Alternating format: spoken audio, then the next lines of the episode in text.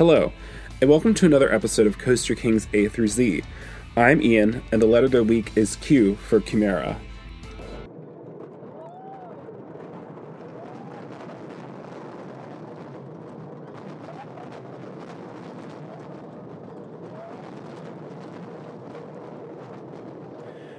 At the advent of the theme park boom of the 1960s and 70s, two roller coaster manufacturers emerged as leaders in the Western world of steel coaster manufacturing the American Arrow Development and German Schwarzkopf. While both manufacturers occasionally competed for the same contracts, they couldn't be more different in their approach. Arrow's history can be traced back to the construction of Disneyland, and their rise was always tied to the construction of permanent theme parks. While Arrow did construct a series of flat rides and portable rides, their business was always more rooted in custom attractions, including elaborate flumes and car rides. Their first successful steel coaster model was the Mine Train, a model custom designed for each park. Schwarzkopf's roots lay in the traveling fair circuit of Europe. The firm got their start making flat rides, and they remained as an important part of Schwarzkopf's catalog throughout the company's life. Their first successful steel coaster model was the enormous, enormously popular Wildcat line, a series of compact steel coasters that were designed to be portable. Both manufacturers would see significant success in introducing looping coasters back to the industry. Arrow in 1975 with its eponymous corkscrew model, and Schwarzkopf in 1976 with its terrain hugging masterpiece Revolution. Unlike Arrow, which continued to exclusively build stationary looping coaster models, Schwarzkopf quickly introduced a portable model of its looping coaster, the Looping Star, in 1978. Over the next few years, eight single loop coast, eight single loop looping star coasters would be constructed, and Schwarzkopf would continue to expand the product line with new layouts and additional loops. In 1984, showman Rudolf Barth purchased Schwarzkopf's largest portable coaster yet, the Dreier Looping, or Triple Loop in German. The first in the world to include three vertical loops. This coaster was designed by legendary coaster designer Werner Stengel. Dreier Looper Looping stands 107 feet or 32 meters tall, features a curving first drop of 100 feet or 30.75 meters, and a top speed of 54 miles per hour or 87 kilometers per hour. The layout's signature feature is its namesake, the set of three vertical loops. As one set of back-to-back loops after the ride's second twisting drop, and a smaller one placed between and in front and between them, which follows the third drop. Dreier Looping was built with five trains, which each had six cars, although the number of trains and cars would change throughout its uh, lifespan.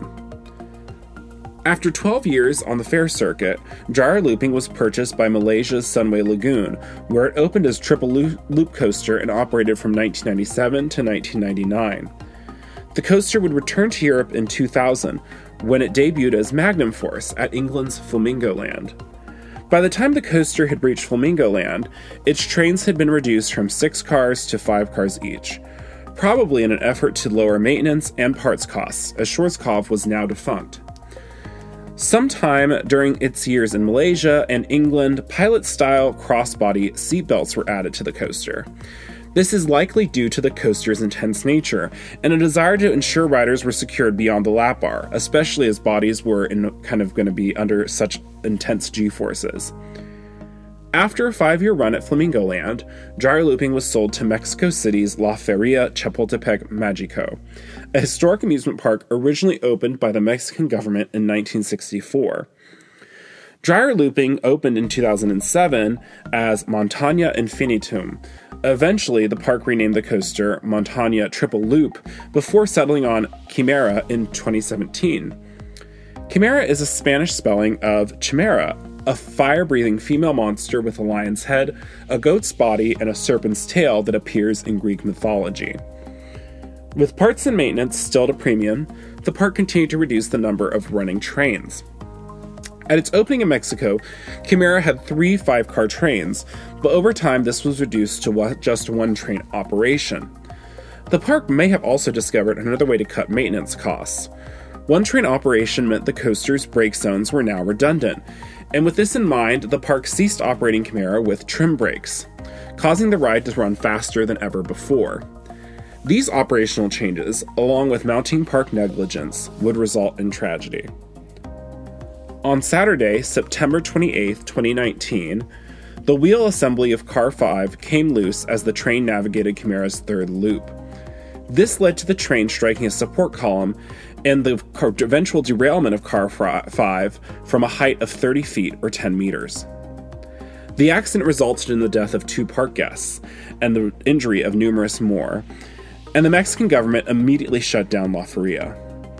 The resulting investigation horrified the theme park and coaster community. It was revealed that La Feria was operating the coaster in a way which directly violated its operational manual. Maintenance of the train's wheel assemblies were shoddy at best, and the brakeless operation of the coaster had resulted in significant strain on the track. The future of this now historic coaster seemed pretty grim until late 2020, when people noticed it being carefully disassembled.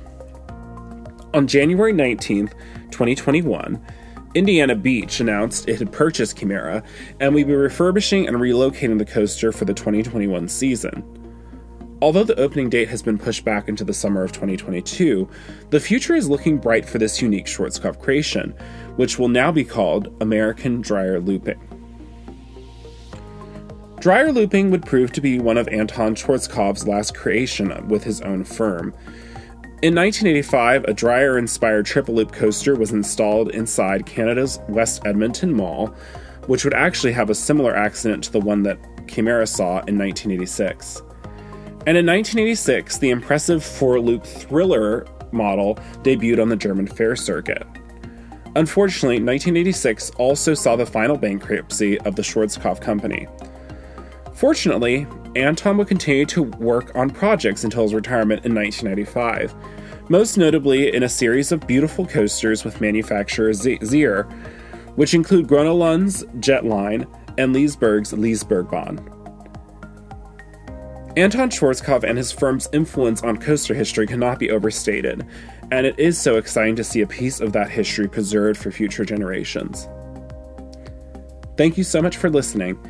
If you could, like, subscribe, and leave a, leave a rating wherever you're listening, that helps us out a lot. Make sure to visit thecoasterkings.com for trip reports, articles, and park updates. We also offer a full range of park and coaster related merchandise. For Coaster Kings Radio, I'm Ian O'Donnell. Join us next time for another installment of Coaster Kings A through Z.